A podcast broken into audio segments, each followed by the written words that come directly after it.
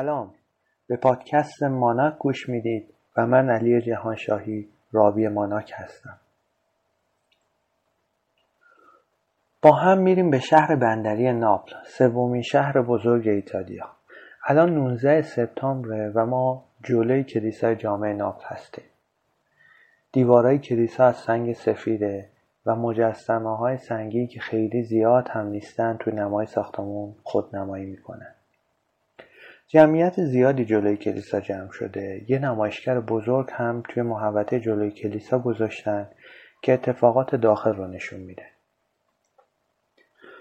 باید از ده دوازده تا پله کوتاه اما خیلی عریض بالا بری تا به در کلیسا برسی. و بعد یک تالار طولانی با ستونهای بلند و نقاشی های معمول کلیساها که روی دیوار و سقف نقش بستن. داخل هم خیلی شلوغه. تو جایگاه انتهایی که مراسم برگزار میشه کشیش ها همراه کاردینال با لباس های مخصوص و رسمی خودشون وایسادن کاردینال دست می‌بره و از جایگاه مخصوص یه وسیله برمیداره. این وسیله یه دسته فلزی داره با یه قاب دایره شکل. شاید حدود 15 سانتی متر این قاب قطر داشته باشه. داخلش هم یه پهنای حدود 10 سانتی داره. یه بطری دربسته هم داخل این قاب قرار داره که ماده تیره رنگی داخلش هست. دو طرف این قاب هم با شیشه بسته شده طوری که هیچ دسترسی به بطری داخل وجود نداره. کاردینال به آرومی دسته رو حول محور مرکز این قاب تکون میده. همه نفس ها تو سینه حبس شده. همه در حال دعا کردنن. نگاه های نگران مردم به کاردیناله که پشت میکروفون قرار گرفته و داره به بطری داخل قاب نگاه می‌کنه و هی داره دسته قاب رو تکون میده. کشیش های پشت کاردینال هم نگاهشون به دست کاردیناله. بعد توی لحظه انگار نگاهشون برق می‌زنه. شادی تو چهرهشون نمایون میشه. کاردینال سرشون نزدیک میکروفون میاره و با خوشحالی اعلام می‌کنه که معجزه سنجنارو این بار هم تکرار شده و خون سنجنارو دوباره مایه شده. مردم داخل و بیرون کلیسا شروع می‌کنن دست زدن. عده زیادی اشک شوق میریزند و این خبر به همه معتقدین معجزه سنجنارو در سراسر جهان مخابره میشه که خون سنجنارو بعد از 1700 سال هنوز در روز مقرر مایه میشه و دوباره مثل خون تازه میشه. معتقدین به این معجزه میگن که اگر در سالی این معجزه رخ نده اتفاقات بدی در جهان میفته. مثلا میگن در سال 1939 که خون خوش شده سنجنارو مایه نشد جنگ جهانی دوم شروع شد. مثال های دیگه هم برای این ماجرا دارن.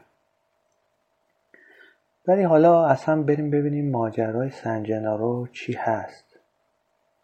گفته میشه که سنجنارو اسقف شهر بنونتو بوده. یه شهر کوچیکی در نزدیکی ناپل که به دست امپراتور زمان خودش که مخالف مسیحیا بوده در سال 308 پس از میلاد زندانی شکنجه و در نهایت در ملع عام اعدام میشه و گردنشو می‌زنه. این وسط یه خانم میره خونه ایشون رو می‌کنه تو شیشه. آره خونش رو جمع می‌کنه و نگه میداره.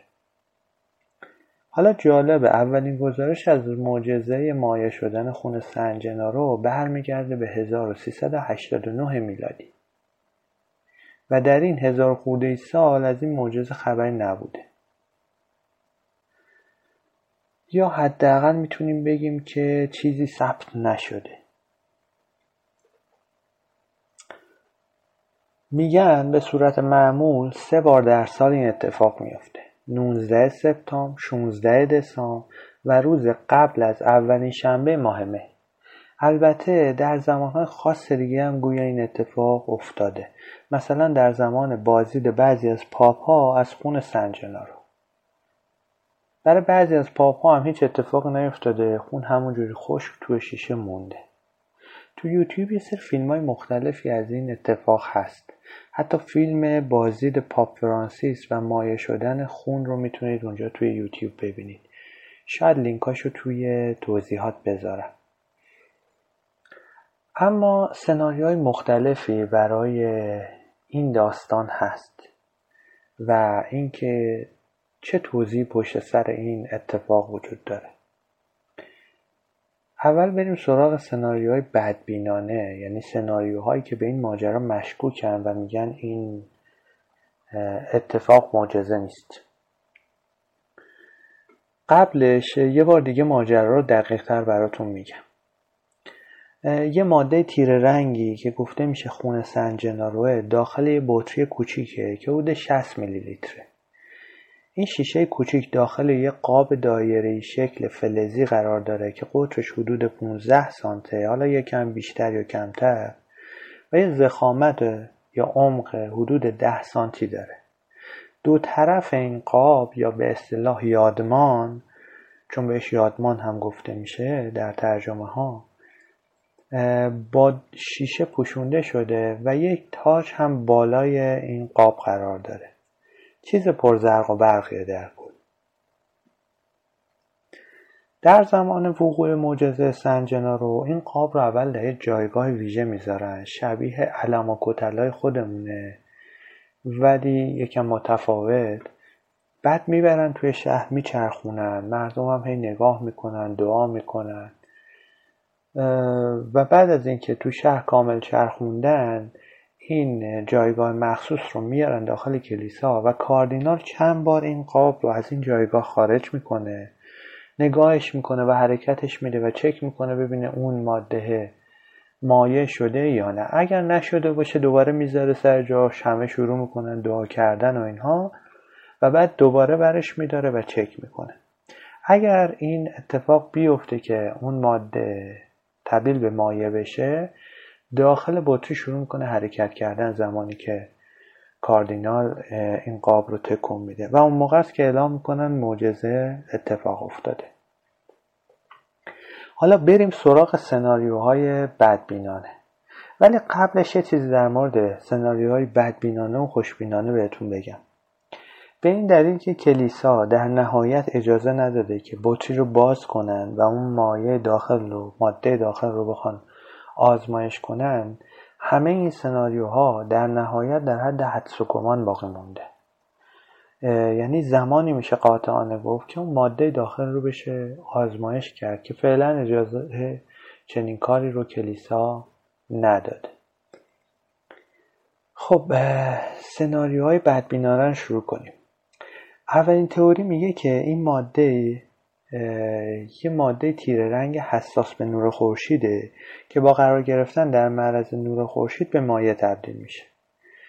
اما خب برای اثبات چنین قضیه هیچ ماده مشابه اون ارائه نشده که چنین خاصیتی رو از خودش نشون بده.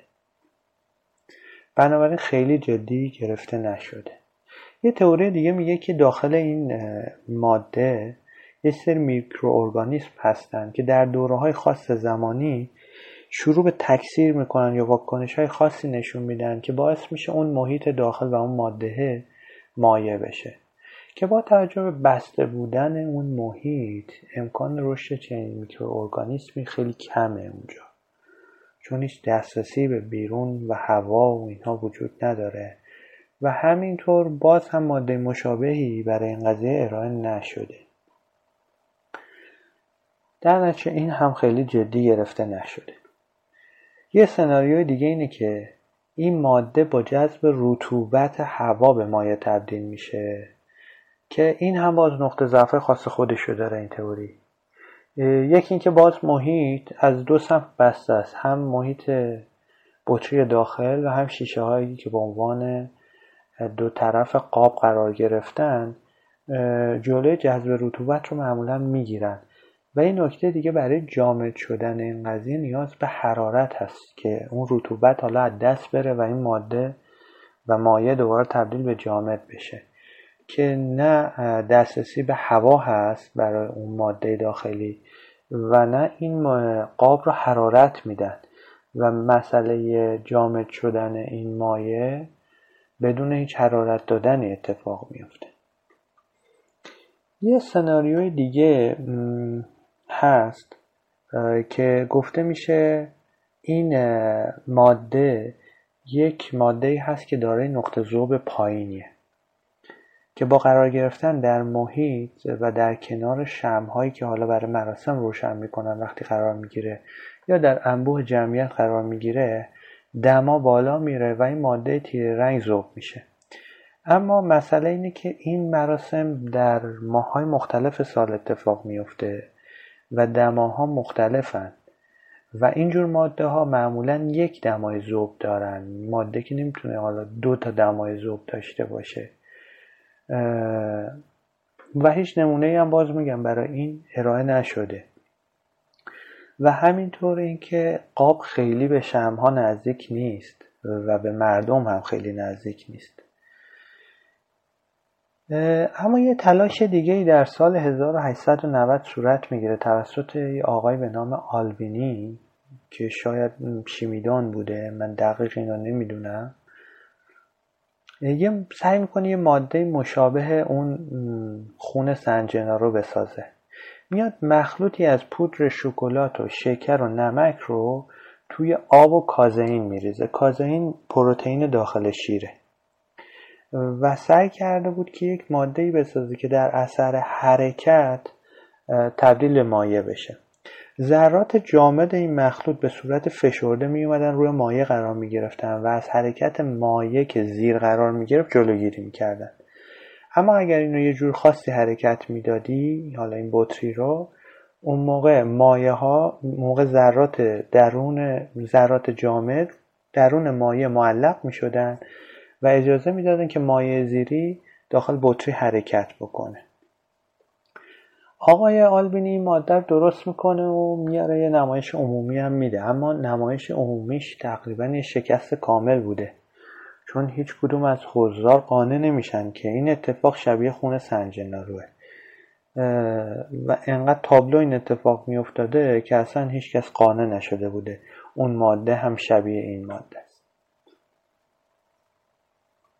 اما فعلا بهترین تئوری بدبینانه برای توضیح این پدیده خاصیت تیکستروپی ژله هاست. تیکسوتروپی چیه؟ به تمایل برخی از ژله ها و امولسیون ها به آبگونه شدن در اثر تکان و حرکت و دوباره سفت شدن در اثر عدم حرکت روانوردی یا تیکسوتروپی میگن. تیکسوتروپی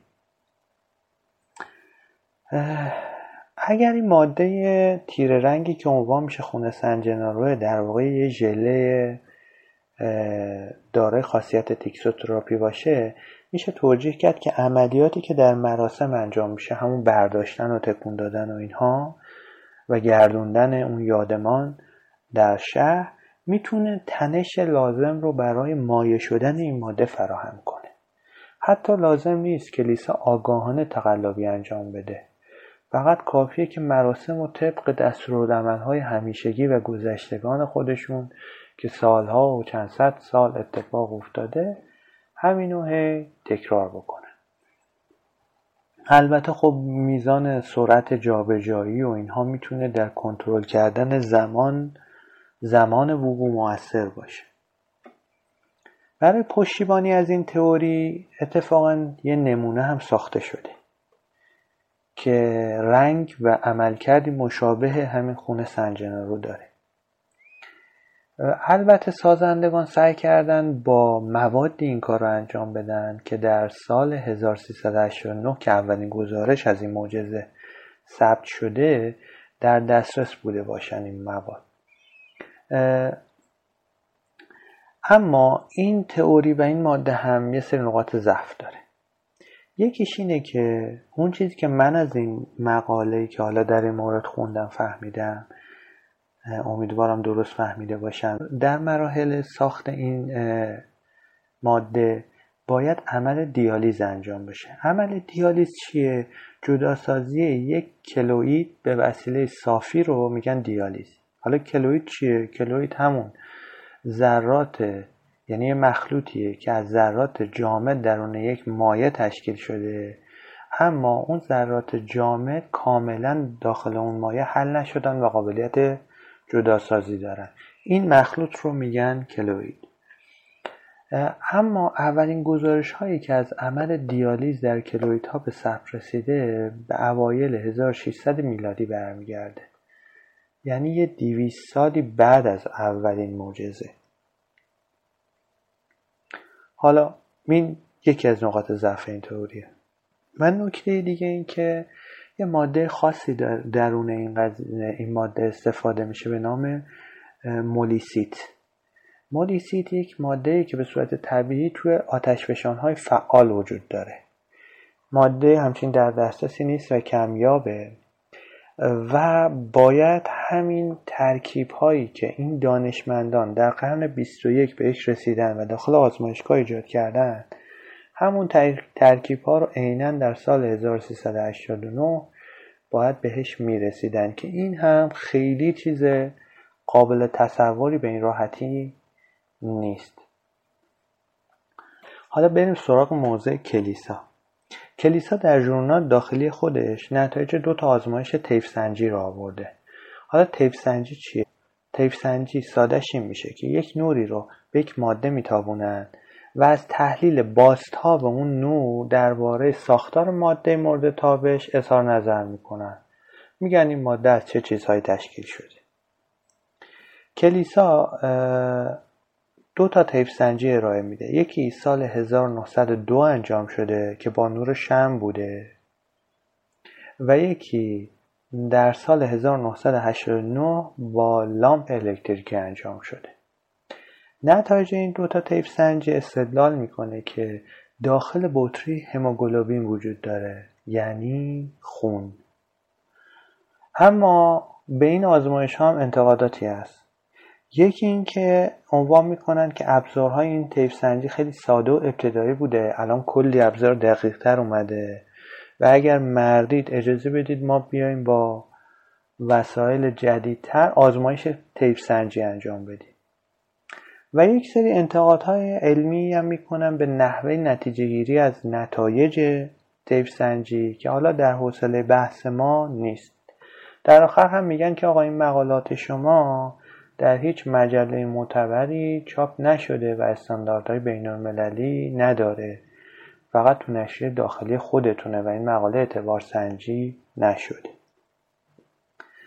خلاصه این مطلب به این راحتی ها نمیشه در مورد هیچ کدوم از این طرفین قضاوت کرد و نظرات هیچ کدومشون رو خیلی راحت رد یا تایید کرد. اما یه نقطه نظر دیگه ای هم این بینابین هست که اصلا هدف من از تعریف کردن این داستان رسیدن به این نقطه نظره. این نقطه نظر یا دیدگاه بهش میگن دیدگاه هولوگرافیک یا بهتر بگم الگوی تحلیلی هولوگرافیک که از منظر خودش به پدیده ها نگاه می‌کنه و مواردی که تا الان خیلی علم روش بحث نکرده یا نخواسته بحث بکنه. و یا دیدگاه های دیگه ای مثل دین یا مذاهب توضیح قانع کننده در موردش نداشتن رو این الگو و دیدگاه سعی می‌کنه توضیح بده. و هدف من از گفتن این داستان و داستانهای دیگه رسیدن به اون نقطه تحلیلیه. حالا اینکه اصلا الگوی هولوگرافیک دقیقا چی هست تا دقایق دیگه شروع می‌کنم براتون توضیح دادن در مورد این الگو. ولی باید بدونید که این الگو رو نمیشه خیلی سریع همه جوانبش رو تشریح کرد. پس باید قدم به قدم با هم جلو بریم تا کم کم تو اپیزودهای مختلف من این الگو رو براتون تشریح بکنم. ولی اگه کمی صبور باشید یک پنجره جدیدی برای نگاه کردن به جهان خاصی خواهید داشت. اینو بهتون قول میدم. نمیگم همه حقیقت رو میگه یا همه چیز رو می‌تونه درست ببینه. اما یک دیدگاه جدیده که با اون دیدگاه می‌تونید به جهان هستی پدیده هاش و همه چیزهای مختلفی که اتفاق میفته نگاه بکنید. اما قبل از اون می‌خوام یه ماجرای دیگه هم براتون تعریف بکنم.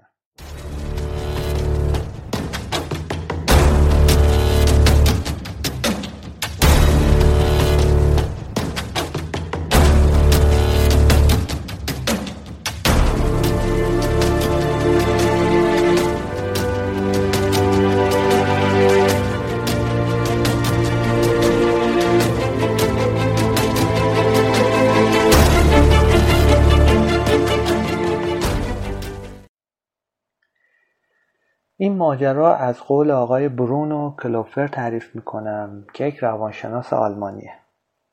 ایشون یه مقاله‌ای دارن به نام متغیرهای روانشناختی در سرطان که در مجله تکنیک های تصویری در سال 1957 به چاپ رسیده.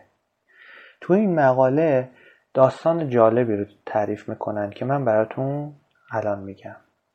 آقای کلوفر یه بیماری داشت به نام آقای رایت. آقای رایت بند خدا درگیر سرطان پیشرفته قدرت لنفاوی بوده. گردن زیر بغل سینه شکم کشاله ران همگی پر از تومور بوده. تومورایی که حتی قد پرتغال بوده. اینقدر این سرطان پیشرفت کرده بوده که روزی نیم لیتر زرداب کبد از سینش بیرون میکشیدن. خلاصه خیلی امیدی به بهبود آقای رایت نبوده.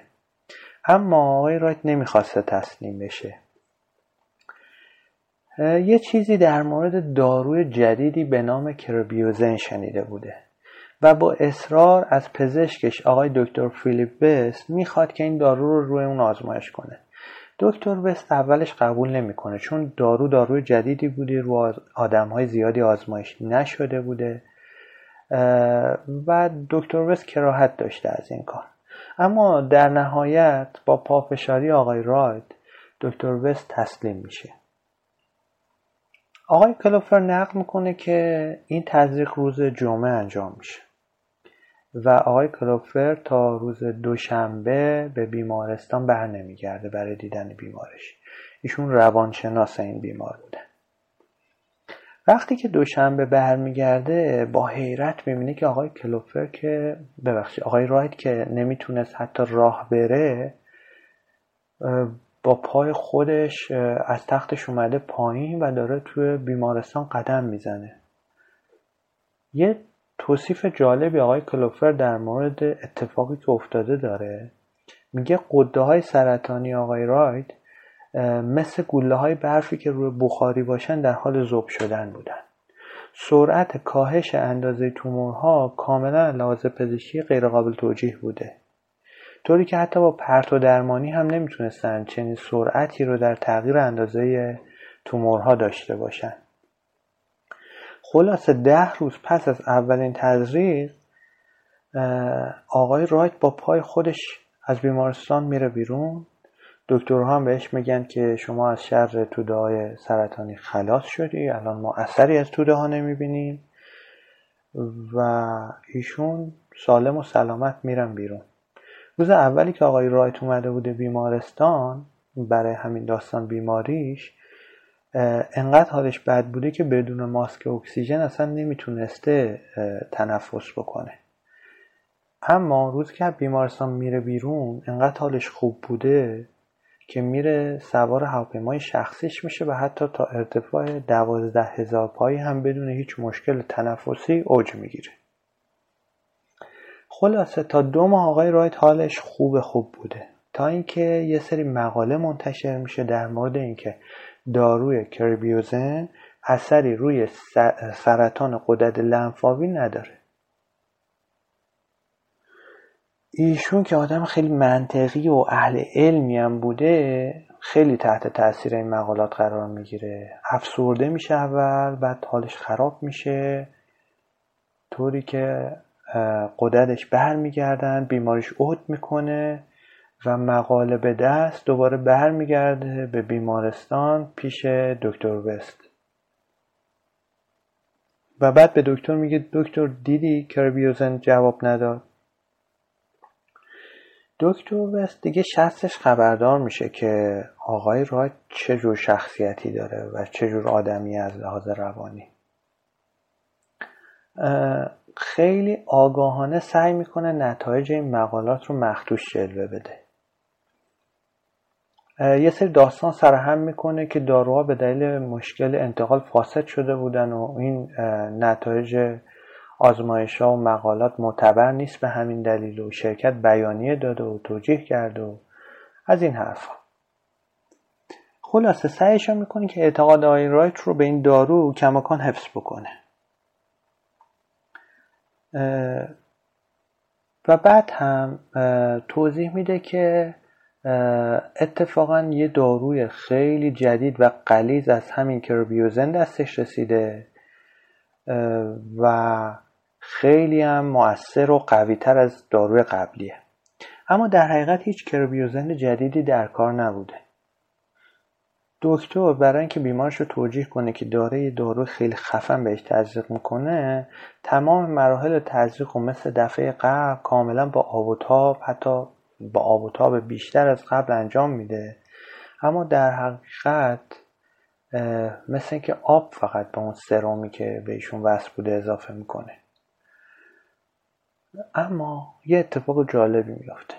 به طرز حیرت آوری نتایج مثل بار اول بود.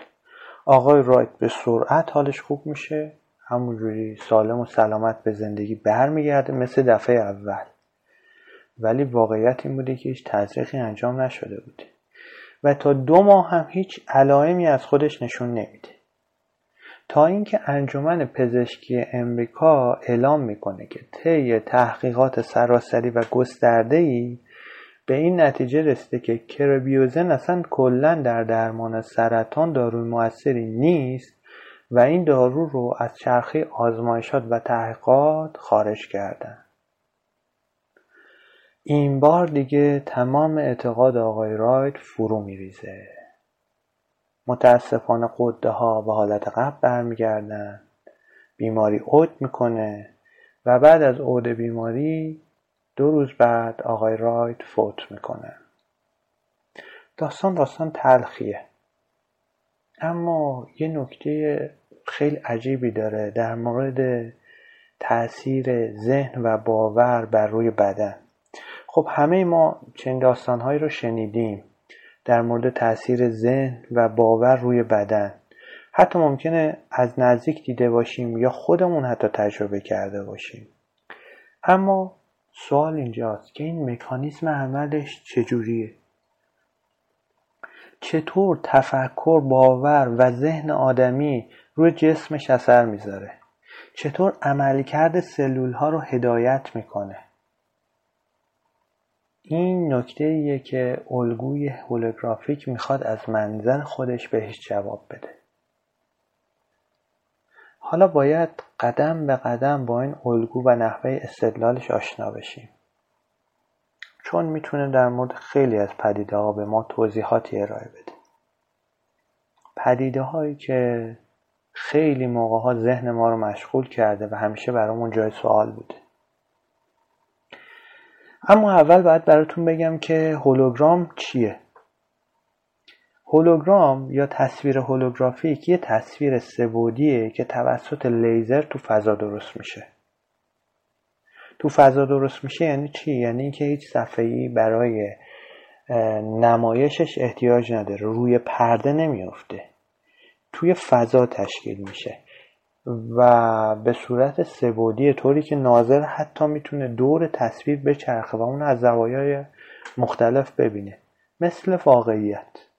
اگر فیلم جنگ ستارگان دیده باشین تو سری های مختلفش یه سری وقتی ارتباط تصویری می‌گیرن تماس می‌گیرن با هم طرف به صورت سبودی میاد وسط صحنه وای میسته و شروع می‌کنه صحبت کردن. یعنی تصویر اون نفر رو به صورت سبودی کاملا ایستاده و از همه زوایا دارن می‌بینن. یا توی فیلم اسپایدرمن هوم کامینگ 2017 دشمن اسپایدرمن یه سری پروژکتور پرنده داره که یه تصویر توی فضا پخش می‌کنن که همه فکر می‌کنن واقعیه. این تصاویر هم هولوگرافیک خب اینا که فیلم بودن ولی در واقعیت هم نزدیک به همین اتفاقات داره میفته الان. یعنی پروژکتورهای هولوگرافیکی ساخته شده که می‌تونه با کیفیت خیلی خوب تصاویر رو نمایش بده. ولی هنوز با تصاویر کاملا واقعی یک کوچولو فاصله دارن ولی بسیار بهش نزدیک شدن و هر روز هم این فاصله داره کمتر میشه.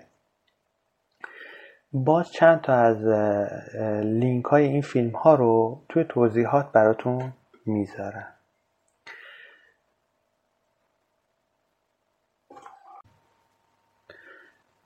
حالا بریم سراغ این که هولوگرام چطور ساخته میشه. خیلی ساده تو دو قسمت می‌خوام براتون بگم. مرحله اول ثبت تصویر هولوگرافیک مرحله دوم هم نمایش تصویر هولوگرافیک. تو مرحله ثبت تصویر هولوگرافیک اول یه پرتو لیزر رو توسط یک جدا کننده به دو قسمت تقسیم می‌کنن یعنی میشه دو تا پرتو لیزر. بعد یکی از این پرتوها رو مستقیم روی فیلمی که باید تصویر ثبت بشه میتابونن. پرتو دوم رو هم روی سوژه‌ای که باید تصویرش ثبت بشه میتابونن و بعد بازتابش رو روی اون صفحه فیلم میتابونن. چقدر میتابونن. حالا فرض کنید می‌خوان تصویر یک صندلی رو ثبت بکنن به صورت هولوگرافیک. پرتو اول که روی صفحه ثبت میشه پرتو دوم به صندلی می‌خوره و بازتابش میاد روی فیلم با پرتو اول تداخل پیدا می‌کنه. حالا تصویر روی این فیلم ثبت شده. اما تصویر ثبت شده اصلا شبیه تصویر صندلی نیست و شما وقتی بهش نگاه می‌کنی هیچ صندلی تو اون فیلم نمی‌بینی. یه چیز عجیبی می‌بینی. اون تصویر شبیه سطح آب حوزیه که یک مشن و ماسه توش پرتاب کرده باشی. یه عالم دایره با مراکز مختلف که به صورت موجهای مختلفی با هم تداخل کردن. دیدید اگر یه دونه سنگ و داخل آب حوز بندازین چه اتفاقی میفته موجهای دایره شکلی با یک مرکز مشترک تشکیل میشه. حالا اگه دو تا سنگ بندازیم میشه دو دسته موج دایره شکل با دو تا مرکز مختلف. حالا تصور کنید یک موج شنماسه رو داخل آب حوز پرتاب کنید. خب این دقیقا شبیه اون فیلمیه که تصویر هولوگرافیک روش ثبت میشه. حالا داستان لیزر هم همینه. چون لیزر خودش موجه. طول موج داره بسامت داره. وقتی لیزر به صندلی برخورد می‌کنه با سطوح مختلفش برخورد می‌کنه. و بنابراین موقعی که باستابش پیدا می‌کنه روی سطح فیلم انگار از نقاط مختلفی اومده در نتیجه اون مراکز مختلف دایره شکل تشکیل میشه. حالا در نظر بگیریم که ما پرتوب اول ریزر رو هم مستقیما روی این سطح تابوندیم. بنابراین تداخل امواج مختلف دایره شکل رو ما روی صفحه می‌بینیم. حالا می‌رسیم به مرحله دوم یعنی مرحله ساخت تصویر هولوگرافیک در فضا. کافیه پرتو لیزری رو از این فیلمی که تصویر به این صورت که براتون توضیح دادم ثبت شده روش عبور بدیم. بعد از عبور پرتو لیزر تصویر هولوگرافیک در فضا شکل می‌گیره. حالا که فهمیدین تصویر هولوگرافیک چیه و چطور ساخته میشه می‌خوام یکم در مورد الگوی هولوگرافیک براتون توضیح بدم. الگوی هولوگرافیک می‌خواد چی به ما بگه؟ می‌خواد به ما بگه با یه سری نشونه ها و استدلالاتی که می‌کنه که این جهانی که ما به این وسعت می‌بینیم یک هولوگرام عظیمه. و همینطور نشونه هایی به ما ارائه میده که به ما نشون میده ساختار مغزمون و پردازش ذهن ما هم سیستم هولوگرافیک داره. و بر اساس مکانیزم عمل هولوگرام کل این پدیده های جهان هستی رو توضیح میده و تشریح می‌کنه. نظریات دو تا دانشمند پایه های اصلی این استدلال ها هستند. آقای دیوید بوهم که فیزیکدان کوانتومه. و جایگاه ویژه‌ای در فیزیک کوانتوم داشته. و آقای کارل پریبرام متخصص فیزیولوژی اعصاب در مورد این دو دانشمند و نظریاتشون بعدا مفصل توضیح میدن. اما حالا که تا اینجا با من همراه بودین می‌خوام اصلا براتون بگم که من تو این پادکست دارم چیکار می‌کنم. من به نوعی دارم کتاب جهان هولوگرافیک نوشته آقای مالکل تالبوت به ترجمه آقای داریوش مهجویی رو براتون به شیوه خودم توضیح میدم و روایت می‌کنم. به شیوه خودم یعنی چی؟ یعنی اینکه سبک روایت من مثل خود کتاب نیست. کتاب رو مو به مو براتون روایت نمی کنم داستانها و مطالب کتاب رو از جاهای مختلفش میارم و اونها رو از منظری که خودم می‌تونم و فهمیدمش براتون توضیح میدم. خیلی جاها ممکنه از منابع دیگه برای بست دادن داستانها و مطالب کتاب استفاده بکنم و مطالبی بهتون بگم که اصلا در کتاب نبوده. اما پایه های این اپیزودهای ابتدایی کتاب جهان هولوگرافیکه. حالا برگردیم به ادامه موضوع. اون صفحه که تصویر هولوگرافیک روش ثبت شده یادتونه که گفتم شبیه سطح آب یک حوزه که یک مشه نماسه رو توش ریخته باشیم. حالا بیایم اون صفحه رو نصف کنیم و پرتو لیزر رو از توش عبور بدیم. به نظرتون چه اتفاقی میفته خب در بهترین حالت باید یه تصویر نصفه داشته باشیم. به هر حال باید تصویر یه جورایی مخدوش بشه. چون ما نصف فیلم رو گذاشتیم کنار بریدیم و گذاشتیم کنار. اما اما اصلا اینطور نیست. تصویر کامل تشکیل میشه. اه. خب این چه معنی میده؟ یعنی اون نصف فیلم اضافی بوده؟ خب حالا اگر این کار رو تکرار کنیم چی؟ یعنی اون نصفه باقی مونده رو دوباره نصفش کنیم. لابد می‌خواد به قرینه دفعه قبل به من بگید که این بار هم تصویر تشکیل میشه. اما بله بله باز هم تصویر تشکیل میشه اما نداره اصلا. جلل خالق. پس هر بار تصویر تشکیل میشه با کوچک کردن فیلم؟ بله هر بار. این تصویر تشکیل میشه. خب این یک معنای خاصی داره. یعنی چی؟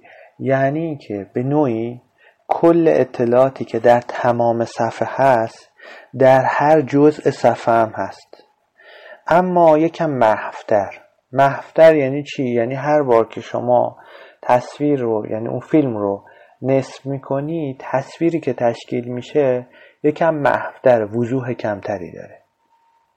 اما باز تشکیل میشه.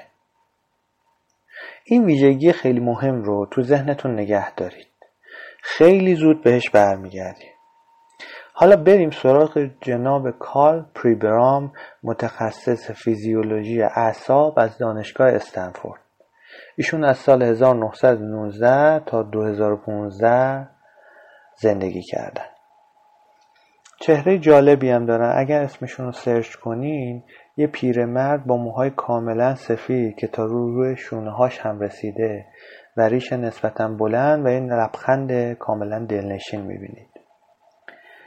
ایشون در تبیین عملکرد مغز و حافظه جایگاه خیلی رفیعی در علم اعصاب دارن. در دهه 1940 یه سوالی ذهن آقای پریبرام رو خیلی مشغول کرده بود. اینکه جایگاه حافظه در مغز کجاست؟ تو اون زمان نظریه غالب این بود که خاطرات جایگاه خاصی در مغز دارن. این نقشه خاطرات در مغز رو هم انگرام بهش می‌گفتن. هیچکس دقیقا نمی‌دونست این انگرام چیه آیا سلول عصبیه یا نوع خاص دیگه از مولکوله. اما دانشمندا تو اون دوره معتقد بودن که با پیشرفت علم در نهایت ماهیت انگرام و جایگاه حافظه کامل مشخص میشه. حالا ریشه این تفکر از کجا می اومد؟ یه جراح مغز بود به نام آقای وایلدر پنفیلد. آقای وایلدر پنفیلد که کانادایی بودن در دهه 1920 یه سری جراحی روی بیماران صرعی انجام میدن. به این صورت که قسمتی از استخون جمجمه رو با بی‌حسی موضعی بر می داشتن که در این حالت مریض کاملا هوشیار بود. البته هیچ دردی رو حس نمی‌کرد. در و در حین جراحی برای درمان بیمار ایشون می اومدن یک سری شوک های الکتریکی رو به مغز می‌دادند که باعث تحریک شدن قسمت های خاصی از مغز می‌شد. هر بار که این شوک الکتریکی رو به این ناحیه خاصی از مغز می‌دادند بیمار یک سری خاطراتی رو با جزئیات کامل به یاد می آورد هر بار همون ناحیه رو تحریک می‌کردن دقیقا همون خاطره یادآوری می‌شد. و این شد ریشه این تفکر که خاطرات در مغز یک جایگاه مشخص داره. آقای پریبرام هم که در اون دور یک متخصص جوان مغز و اعصاب محسوب می شده به این نظریه که حافظه جایگاه خاصی در مغز داره معتقد بود. تا اینکه در سال 1946 به آزمایشگاه زیستشناسی نخستی یرکیز در فلوریدا ملحق میشن. اونجا آقای کارل اشلی جالب ایشون هم باز اسمش کارل هست مشغول تکمیل کردن تحقیقات چهل ساله خودشون روی فرایند و سیستم حافظه بودن. آقای پریبرام وقتی نتایج تحقیقات ایشون رو می‌بینه به شدت متعجب میشه. آقای لشلی در اصل دنبال انگرام بود. یعنی دنبال پیدا کردن جایگاه اصلی حافظه در مغز. اما نتایج تحقیقاتش نه تنها منجر به پیدا کردن و شناخت انگرام نشده بود که کاملا زیرا به انگرام و آقای پنفیلد رو زده بود. آقای لشلی یه آموزش های به موشها می‌داد که مثلا از مارپیت چجوری راه خروج رو پیدا کنن و راه رسیدن به غذاشون رو پیدا کنن.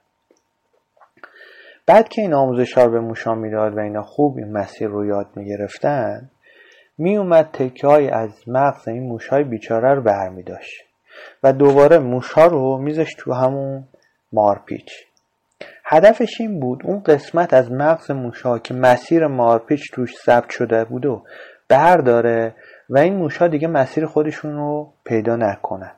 و اون موقع می‌فهمید که اون ناحیه‌ای که برداشته جایگاه ثبت خاطرات و حافظه موشها بوده. حالا ایشون هی این ور مغز رو بردار اون ور مغز رو بردار وسط رو بردار بالا رو بردار پایین رو بردار.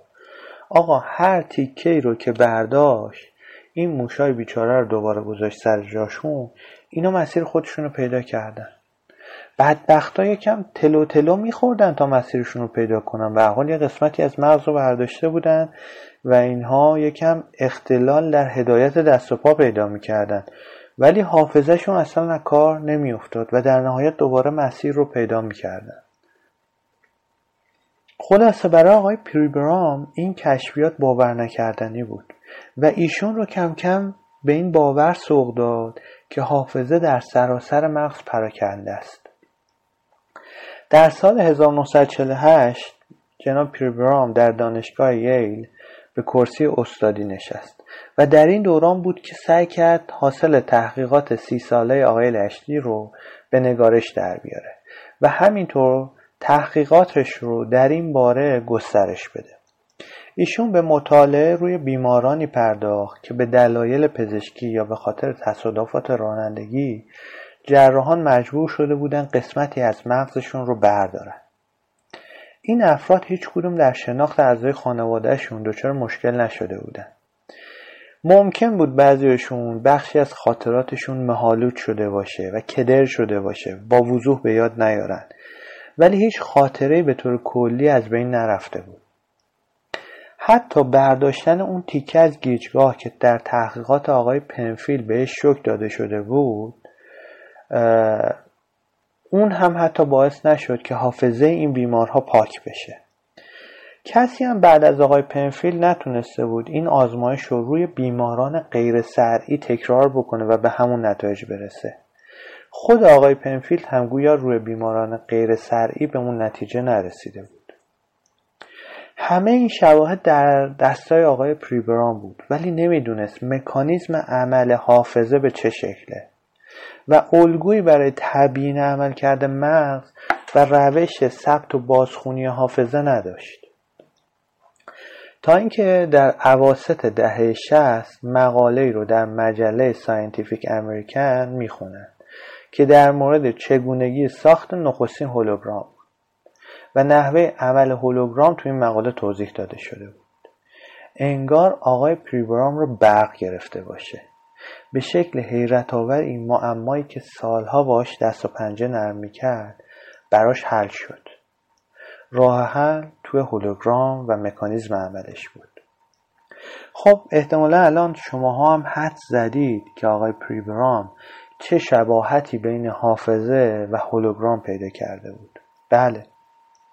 پراکندگی اطلاعات خاطرات در مغز مشابه پراکندگی اطلاعات تصویر در صفحه فیلم هولوگرافیکه. همون ویژگی که گفتم تو ذهنتون این خیلی زود بهش برمیگردیم برداشتیم سفر نصف کردیم و تشکیل شد اون تصویر دوباره تشکیل شد. همین اتفاق توی مغز موشهای افتاد که آقای لشلی روشون آزمایش کرده بود و مسیر رو دوباره پیدا کرده بوده. یعنی اومده بود بخشی از مغز رو برداشته بود ولی حافظه کماکان اطلاعات خودش رو حفظ کرده بود. مثل همون فیلم هولوگرافیک که نصفش کردیم ولی دوباره تصویر تشکیل شد. حالا آقای پریبرام یه الگو پیدا کرده بود برای اینکه بتونه با اون تحقیقات خودش و آقای لشتی رو توضیح بده که مغز با چه مکانیزمی می‌تونه حافظه رو در سراسر خودش جای بده. اما حافظه تنها عمل کردی از مغز نبود که این الگو می‌تونست توضیح بده آقای لشلی در تحقیقاتش دیده بود که سلولهای کورتکس مغز که مسئول بینایی هستند هم نسبت به عمل جراحی مقاومند ایشون 90 درصد از کورتکس مغز موشها رو برداشت ولی دید موشها کماکان از عهده کارهایی که به مهارت بینایی بالا نیاز داشت برمی اومدن. آقای پیربرام این تحقیقات رو تکمیل کرد رفت رو گربه ها هم این آزمایش رو انجام داد. بند خدا تا 98 درصد اعصاب گربه ها توسط ایشون برداشته شد. اما خللی تو کارهای گربه ها پیش نیامد آقای پریبرون با ثبت امواج مغز میمون ها هم به این نتیجه رسید که هیچ بازنمود عین به عینی بین تصویری که چشم می‌بینه و فعالیت سلول های مغزی وجود نداره. یعنی چی؟ یعنی اینکه وقتی شما تصویر یک مربع رو می‌بینی اینطوری نیست که سلول های مغزی به شکل یک مربع فعال بشن و پالس الکتریکی بدن. یا مثلا دایره می‌بینی به شکل دایره از خودشون عکس العمل بروز بدن.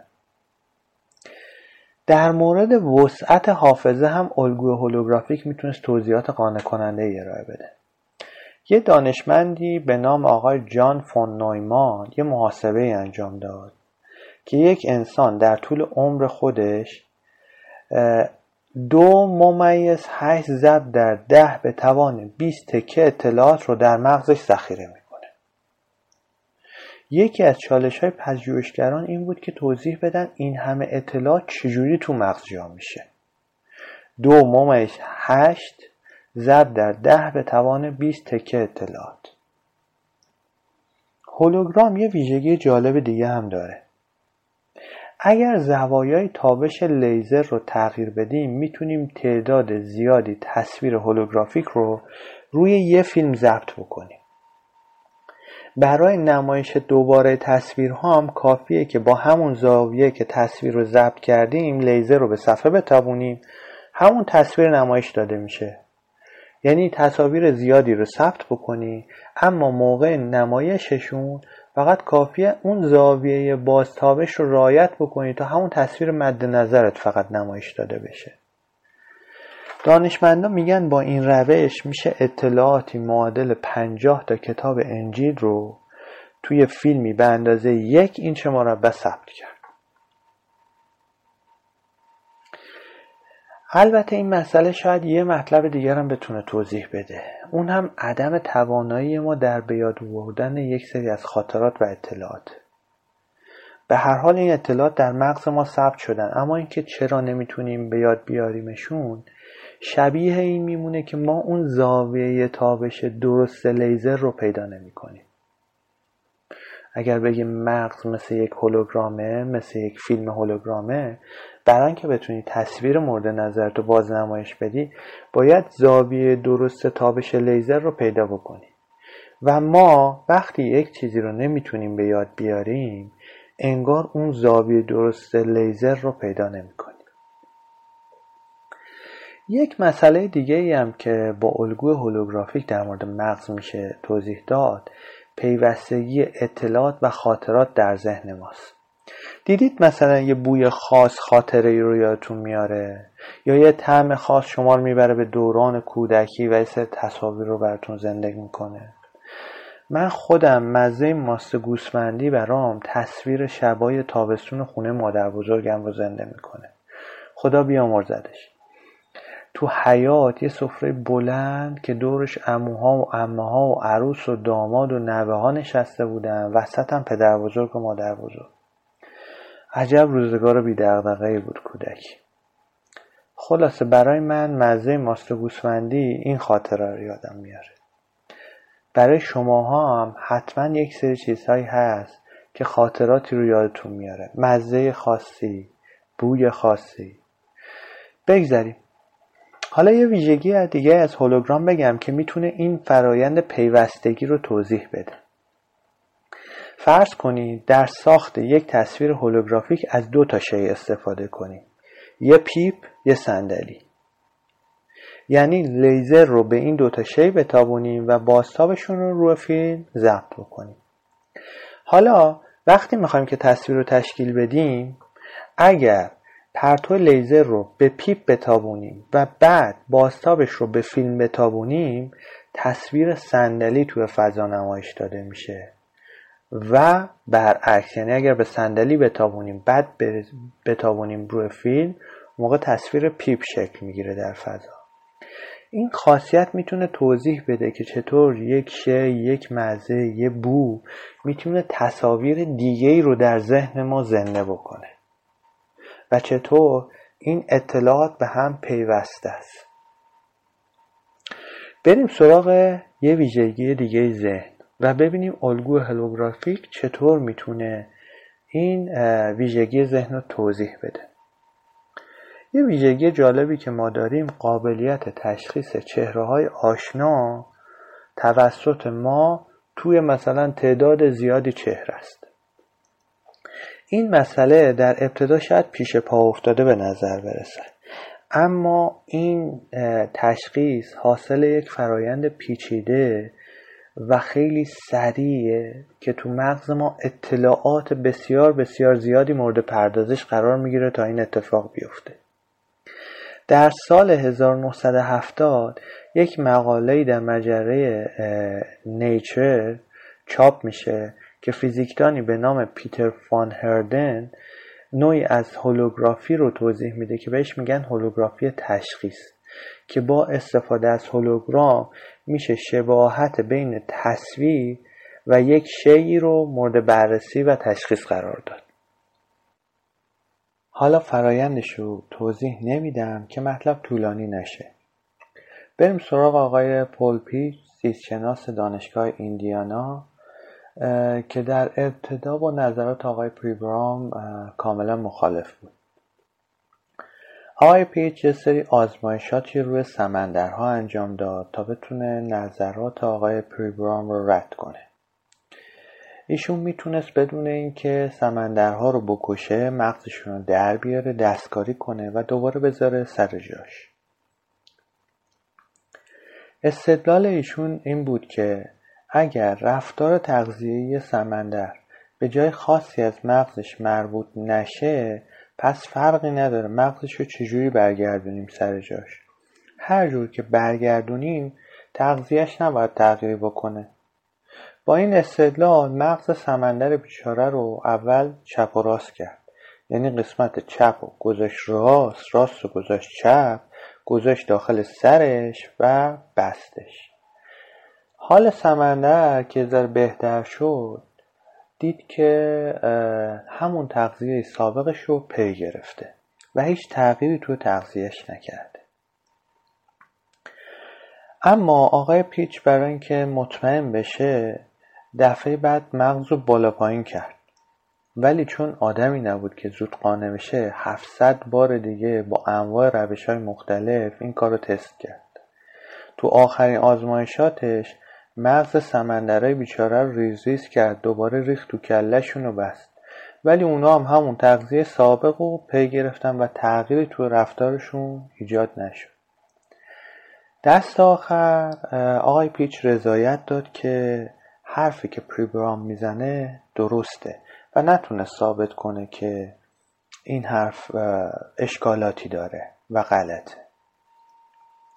اما بعد از گفتن این مثال ها و تحقیقاتی که انجام شده یه نکته خیلی مهمی وجود داره که باید اونو براتون تشریح کنم. نکته مهم اینه که اگر با توجه به این آزمایشات و تحقیقاتی که انجام شده مغز یک عملکرد هولوگرافیک داره پس باید بتونه اون الگوی موجگونه تداخلی رو در مغز بازسازی کنه. مثل همون صفحه فیلم هولوگرافیک بود که الگوهای تداخلی دایره شکل روش ثبت می‌شد. مغز هم باید بتونه یه همچین کاری بکنه. اما این مستلزم اینه که فرایند داخل مغز موجگونه باشه. به نوعی دانشمندان میگن که این عمل امکان پذیره علتش هم به این دلیله که سلول های عصبی مغز ارتباطات چند وجهی با هم دارن. یعنی یک سلول عصبی پایه های مختلفی داره که به تمام سلول های عصبی اطراف خودش متصله بنابراین وقتی یک پالسی از یک سلول عصبی شروع میشه مثل یک موج در تمام جهات مغز منتشر میشه. و چون سلول های عصبی از همه طرف به هم وصل هستند این رفت و برگشت این پالس مثل تداخل موجها در مغز مثل تداخل موجها در مغز یک سری نقاط تشدید و نقاط خونسا ایجاد می‌کنه و یک الگوی شبیه همون تداخل موجی که روی صفحه هولوگرام بود رو ایجاد می‌کنه. حالا بریم در سال 1979 ببینیم چه اتفاقی افتاد. چون تو اون سال یه سری تحقیقاتی شد که بر همین هولوگرافیک بودن ساختار مغز سهه گذاشت. این کشفیات یک سرش برمیگرده به آقای فوریه. آقای فوریه مستقیما تأثیری توی این تحقیقات نداشتن اما ایشون یک ریاضیدان و فیزیکدان قرن 18 و 19 فرانسوی بودند که کشفیات خیلی مهمی در ریاضی و فیزیک داشتند. یکی از مهمترین اونها تابع تبدیل فوری است که توابع متناوب رو به جمع چندین تابع سینوسی تبدیل می‌کنه. سادش این میشه که یک تابع پیچیده به جمع چند تابع سینوسی ساده تبدیل میشه که خود تابع سینوسی به نوعی موجه و دارای طول موج و دامنه است و چون آقای فوری زمان رو هم بهش اضافه کرده بود به این تابع بسامت هم داره. به تعبیر دیگه ای میشه گفت این مبدل اشکال پیچیده و توابع مختلف رو به زبان موج ترجمه می‌کنه. این توابع توی مخابرات و دستگاه های تصویربرداری پزشکی مثل امارای خیلی کاربرد داره. اما دو تا دانشمند فیزیولوژیست در دانشگاه برکلی در سال 1979 تونستن ثابت کنند که مغز برای پردازش تصاویر به نوعی از مبدل فوریه استفاده می‌کنه. و این به این معنی بود که نشون می‌داد مغز به نوعی از زبان موجها داره استفاده می‌کنه و عملکردی شبیه هولوگرام داره. خب همه این موارد که توضیح دادیم آقای پریبرام رو به این نتیجه رسوند و به این وادی کشوند که اگر پدیده ها موجهای تداخلی هستند که در پردازش هولوگرافیک ذهن رنگ واقعیت برای ما به خودشون می‌گیرن پس اون که در بیرون اتفاق میفته حقیقتا چیه؟ اصل قضایا چه شکلیه؟ این دنیا واقعیتش پشت واقعیتش به چه شکله؟ این کوه و دریا این طبیعت و این عظمت حقیقتش چه شکلیه؟ اون چیزی که تعبیر ذهن ماست آیا حقیقتا وجود داره؟ یا حقیقت این واقعیتی که می‌بینیم به گونه دیگه ایه. و شبیه اون چیزیه که در عرفان هند بهش می‌گفتن مایا یا توهم.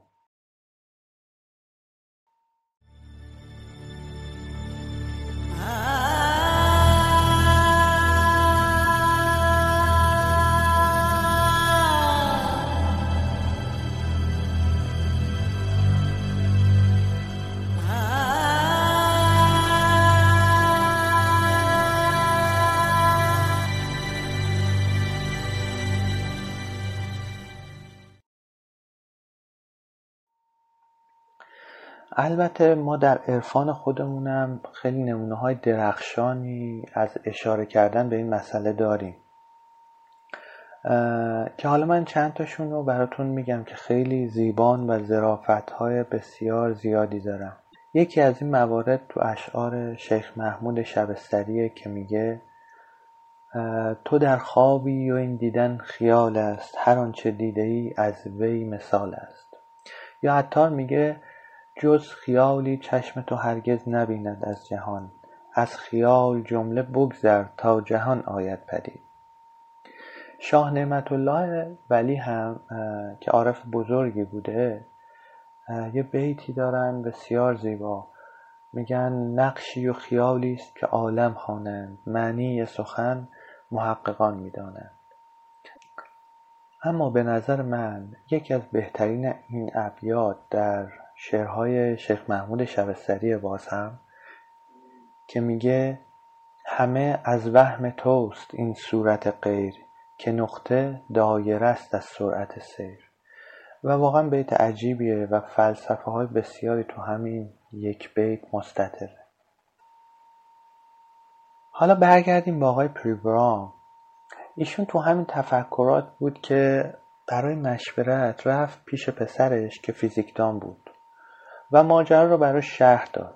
چون آقای پریبرام فکر می‌کرد که از این به بعد این ماجرا جواب در جاییه که در حوزه تخصصی ایشون نیست. و ممکن در حوزه های دیگه جواب های بهتری براش یافت بشه. پسرش هم کتاب های آقای بوهم رو بهش معرفی کرد و نظریات ایشون رو براش تا حدودی تشریح کرد و گفت این نظریات می‌تونه به شما کمک بکنه. و آقای پریبرام هم با خوندن کتاب های بوهم بسیار به نظریات ایشون علاقه من شد و رابطه بسیار نزدیکی رو بین نظریات خودش و نگرش خودش و آقای بوهم دید. اما اینکه آقای بوهم چه کسیه و چی میگه تو اپیزود بعد براتون بیشتر اینو باز می‌کنم و توضیح میدم. اما الان ممکنه براتون سوال پیش بیاد که خب اون دوتا داستانی که ابتدای اپیزود گفتیم تکلیفشون چی میشه؟ یکم که جلو بریم و با نظریات آقای بوهم هم آشنا بشیم خیلی بهتر و راحتتر می‌تونیم علل اون اتفاقاتی که در اون داستان ها افتاده و داستان های دیگه که براتون تعریف می‌کنم رو از دیدگاه هولوگرافیک تشریح بکنیم. بنابراین تا اپیزود بعد همه شما رو به خدا میسپارم. بهتون بدرود میگم و امیدوارم که اپیزود بعد رو با من همراه باشید. خدا نگهدار.